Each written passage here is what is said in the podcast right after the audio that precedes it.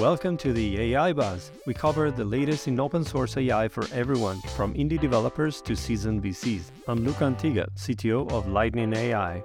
I'm joined by William Falcon, CEO of Lightning AI and creator of PyTorch Lightning. So, probably the most interesting question that's in everyone's minds right now is uh, the legality of certain models. What do you think are the main questions that probably executives are asking themselves right now about this and and what are things that we should be considering? I think there are a couple of angles. One is uh, if I create a, a, product out of this that is user facing and publicly facing, um, can I get sued? And how am I liable legally? And the other one is can I use these things for internal use to make my things more efficient? And that's maybe, you know, less of a concern, but it's still a concern, of course. Why do we think companies are changing licenses and moving away from Apache and kind of coming up with all these, you know, alternative licenses for open sourcing models? It's really a recent thing. I believe it started this year. I actually haven't seen it before. Maybe you have, but I've been paying attention to this stuff since like, I don't know, 2015, 16. And uh, this is the first year where like it's become a thing, apparently. The first piece of the of the answer is what licenses do datasets have? And this is very mm, mm, so if it's your data and you uh, licensed it or if it's yours and you you collected yourself then you have nothing to to fear or to worry about. But if you um, use one of the open source data sets that are out there then the fact that they're really open source um, is being evalu- re-evaluated. For example common crawl which is obtained by crawlers across the internet, um, is known to contain at least dubious um, content with respect to copyright. And this is, I think, the reason why Facebook licensed Llama as a research only, because they could not uh, ensure that the, the data it was trained on, which contained also Common Crawl, among others, uh, was actually uh, licensed in, in a kosher way. Uh, other institutions are not there careful. And this is an, an oddity, right? Because um, Meta is licensed for, for example, for Segment Anything. Meta uh, licensed all the uh, millions of images uh, that they use for training, so they could uh, do it. And so they uh, licensed everything, weights and code as Apache 2. So the, the reason why they didn't license Llama in the same way is probably because there was no way to ensure that the data that Llama was trained on it can actually be uh, considered as, you know, uh, open open in any in any way from a legal standpoint. If you go to the pile, for example, I read a very interesting thread on Twitter where uh, uh, the, one of the leaders of Eleuther AI was discussing about uh, the Pile, which is another uh, data set for large language models, and, and, and they were saying the Pile is unlicensed. So if you go and use the Pile, you need to do it at your own risk. However, the models that were trained from the Pile were licensed as Apache 2 by Eleuther AI, willingly because they don't believe that there's a connection between the license of the dataset and the license of the model. But not a lot of people know that. So if you go and download um, a checkpoint that is Apache 2, you kind of assume it's Apache 2, right? There, there's no problems. In, in, but I'm not saying that there are problems. I'm just saying that this is all subject to interpretation. And so, as a as a CEO, even using a, an open source model could potentially, uh, if you don't do the due diligence, and I don't think right now there are any large language models that are you know, 100% okay due to the fact that the data that has been, has been using research and probably research is okay um, can actually be used commercially. I don't think, as a in general, that there will be uh, material consequences in the short term.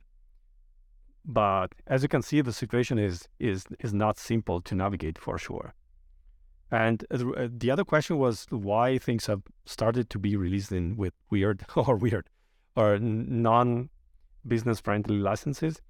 Um, I'm not saying GPL is weird because otherwise this is a, like a framework starting right here. But uh, I think non-traditionally adopted ML uh, um, licenses in ML, I think it's more for protection purposes. In fact, so if you release something as GPL, you know it's kind of tainted.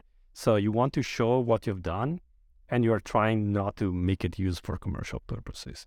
Although you can kind of, as we explained at the at the beginning, but it's a way to discourage people to do so.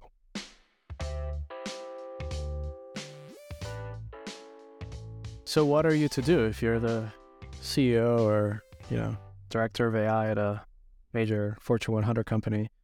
and you want to use LLMs right now and you're looking at open source, are there any good alternatives right now?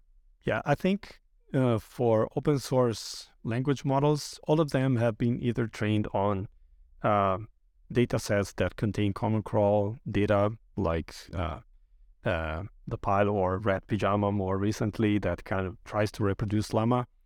So I think in good faith, you can use one of the open source models just knowing that kind of everyone is doing that.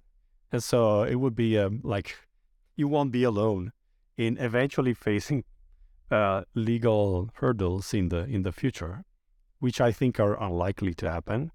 Um, but of course, you know, if you use language models internally, so not for a user like facing functionality, I think it's totally fine. Um, if if you use them for user facing then yeah, you just need to know what is what. Apache 2 models are okay. I think they're inevitable, inevitably uh, uh, debatable if the license is like exactly that. The, the, but there's not nothing we can do about it in this at this time. Maybe when training large language models become less about the data, more about the reasoning, uh, uh, then then we'll we'll be able to not use those massive amounts of data to train them. But until that time, I think it will be hard. How many years until the legal side catches up? I assume that. I mean, there's a few big lawsuits out there right now that will probably set a precedent, and yep. those will probably take. I, I'm not a lawyer, but I assume one, maybe two years to go to court to get debated. Probably, I I would assume it goes all the way to like a Supreme Court or something, and then we make a decision there. That will take multiple years, and I guess maybe we can look at crypto to see what's happened. But probably crypto broke all sorts of laws, and hasn't really caught up with them yet. As of maybe last October, I guess it did. But yeah, I'm not sure. Like I think uh, most of the focus now is on the creative industry, right? So images, audio, um, video, movies. So when you have things that you know, you ask the thing to generate an image of a soccer match, and there's this this logo of the TV on the corner, and you can recognize it's not exactly that, but you can kind of recognize that. And there are some examples like that. Then you know, it amounts to how much your model actually memorized and can regurgitate exactly what it memorized, and that's a problem. Uh, because even from a uh, from an ideal perspective, like the fact that there's some material out there that you consume as a human. So I read a page that is copyrighted. Now I read that page, I have it in my head, and then I write an essay talking about the page. I'm not infringing the copyright of the page. It's not that it's secret, it's public. And the moment it's public, I can like introspect its content and produce new content that is kind of inspired or comments on to- on, on the topic that that original piece was uh, was uh, was explaining. So, uh, if large language models are like re-elaborating information in creative ways, then it's not entirely clear from a legal perspective what you can or cannot do. It it depends on how you consider LLMs to be, I think, because it's not like an exact transposition of that content. It it can be informed by it, but it's not an an exact transposition. I'm pretty sure that copyright law has some sort of metric for you know how close to the original source you're reproducing as opposed to kind of re-elaborating. So it um, I think that if we can avoid language models to reproduce exact content exactly or image generation models to represent content exactly, then I think legally it's uncharted territory, 100% from a copyright law perspective, as far as I know. Throughout history, I guess we've had to always adjust laws to account for the new innovation. So, what's a maybe recent example that we can think of that parallels this right now?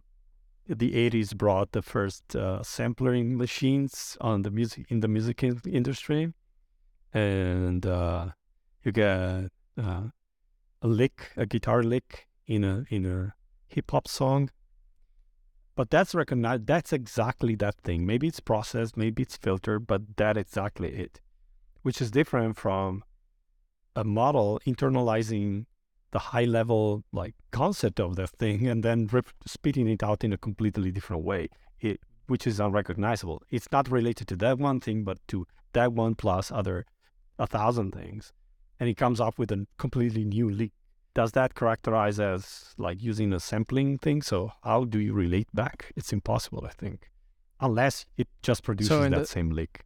In the sampling, what happened? If you sample a song and you come up with a R&B version of it, is it a derivative? I guess. Are you good? Yeah, it is. I think you need to license it. Like you need to go to the author and pay for that lick. Something that I see with songs is maybe not relevant, but people do covers, and when they do that, it's in their own style, and then now they have the license for it. For the execution, yes, not for the original composition. I see. Hmm. Interesting.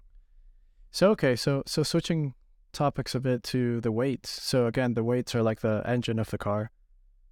I guess this applies to that. So let's say I take Llama, which is like a bespoke research license and I fine tune it with my own data. So, you know, the weights are the engine of the car again, and fine tuning is like me giving it another 100 horsepower so that it can work better for my use case, right?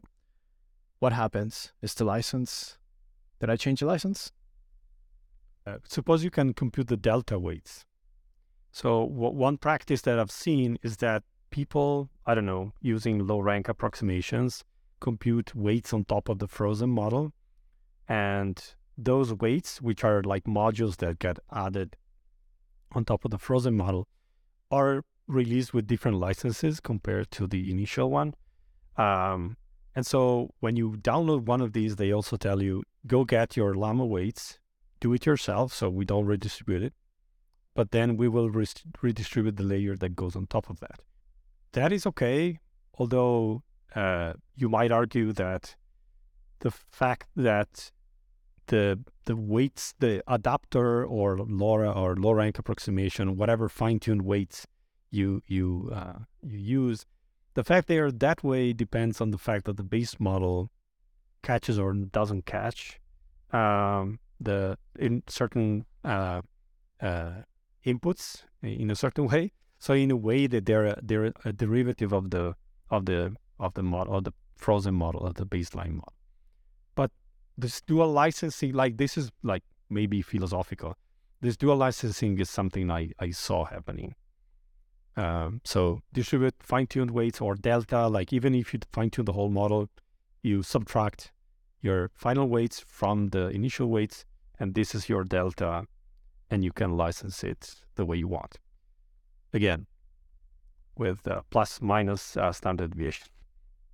Another kind of creative take that I've seen eh, is um, companies who use ChatGPT to train their model. So you just generate the data through ChatGPT. And their reasoning is one, the the terms of service that OpenAI has might be not legally enforceable because it might be too restrictive. First, I, I'm not a lawyer, so I'm not going to debate that. And two, even if they are, the you violate the terms of service if you compete with ChatGPT, but the definition of compete seems a little bit ambiguous as well. And then finally, three, even if they wanted to enforce that, could they and would they, given that probably I would assume that a lot of their data and things are not super kosher. So there's like four levels into this. Yeah. I mean, there are very many levels, you're right. Uh, yeah, I've seen it happening. Alpaca, for example, has been uh, created with OpenAI, OpenAI APIs. So now if you have Alpa, uh, Llama, fine-tuned Alpaca, now you have two licenses. One On one end, you have the terms of services, and on the other end, you have the base model being bespoke uh, research license. But even the Bard model from Google, uh, at some point, somebody found out that it contained like ChatGPT kind of like derived data, and and uh, Sam Altman allegedly, said, yeah, or was yeah, allegedly, yeah, yeah. Is this real? Yeah. Uh, irrespective of the fact that it's real or not, uh, I think Sam Altman responded and said, "I'm gonna, not going to sue, even if Google did it. Like I don't care." I think uh, the the bottom line is that yes, you're right. If you start opening the the box, and yeah, if you sue your neighbor because he built a shag in his garden, and that you built a shag in your own garden, then you can be sure that you know you'll be sued for the shag in your garden. I think we're at the precipice of a legal year in AI. I believe that a lot of companies are going to file more lawsuits this year. And probably the thing that stifles innovation a bit is what happens to those lawsuits in the next few years. I guess the main consideration that I have is mostly for companies on how do you navigate this and you know not take any chances. I think for startups, I guess they are more likely to be okay with that. But if you're a Fortune 100 company, you know you don't want to have a three or four billion dollar liability on your balance sheet. I think there's a couple of directions that we can see in in in the in the uh, ahead of us. Uh, one is that smaller models trained on a lot of data seem to be capable enough to do things that are useful.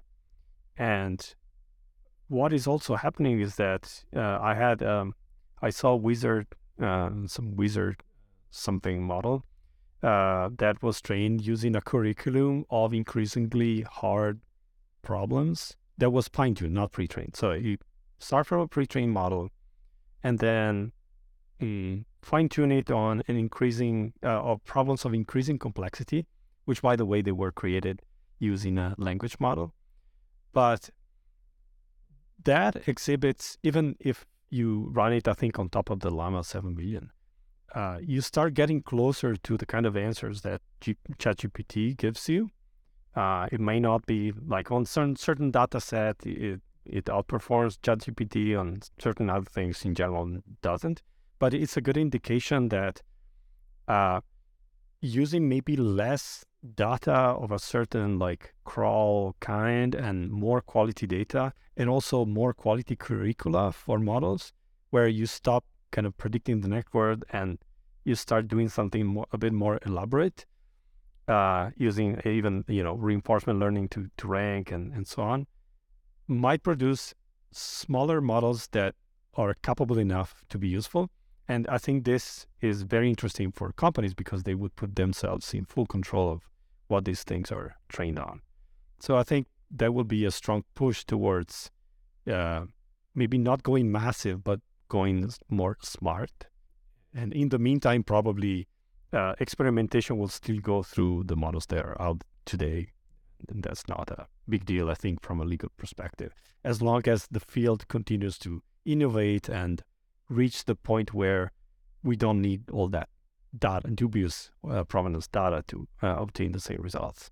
Yeah, I agree. So I think to summarize, if you're a big company or really a company that's adopting AI now and you're kind of trying to figure out what to do, I think you can position yourself successfully to think about not having one massive model, but a bunch of small kind of personal models, I guess, that are all super focused on very specific tasks. And you'll have fewer models than you have today. If you have 2,000 models in production today, you'll probably have maybe 50 or 100, but they'll be very, very good at what they do and they'll be focused.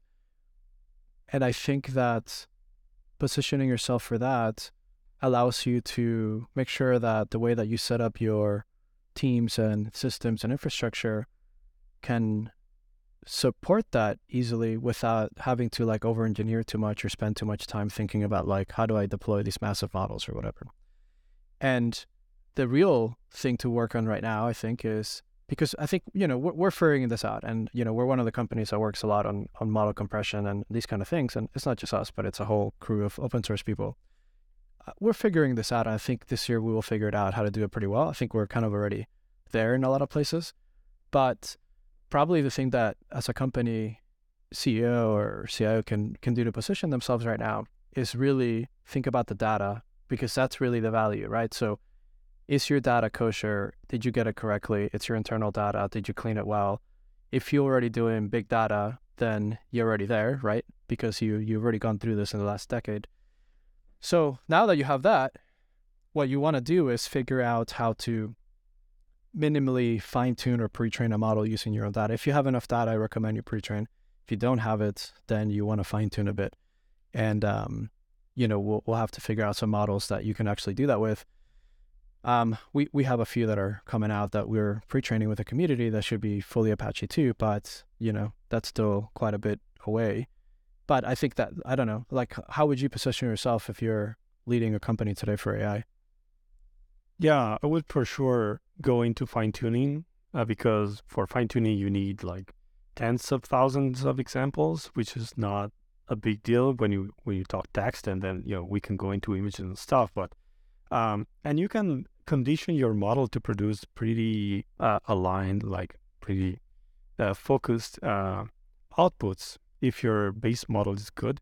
So gaining that expertise to properly know how to fine tune, to properly know how to prompt your custom models so, so that you're successful is something that will not change as a uh, as a need between here and when like models will be better maybe a bit better, or uh, uh, will be fully licensed in a kosher way and so on. So that part will always be there.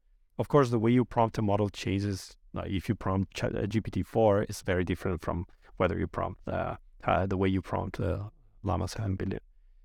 Um, the other thing I think I would start looking into is how do I evaluate a language model for my particular task? So how do I figure out if I made an improvement. And so fine tuning on different data will also allow you to understand what is the benchmark, even internal benchmark, that it can use an infrastructure to run those benchmarks that you can use to evaluate whether something uh, is good or, or bad, whether it has high chances of going off the rails, and so on, because that will be a specific skill uh, that you will need to develop if you want to adopt large language models plus the POC like flashy demo kind of uh, point. Thanks again for tuning in to the AI Buzz, brought to you by Lightning AI. If you want to keep the conversation going and become a part of one of the biggest open source communities in the world, join Lightning AI's Discord server. There, members of our team and community work together to solve problems, chat about new developments, and actively shape the future of AI. Until next time.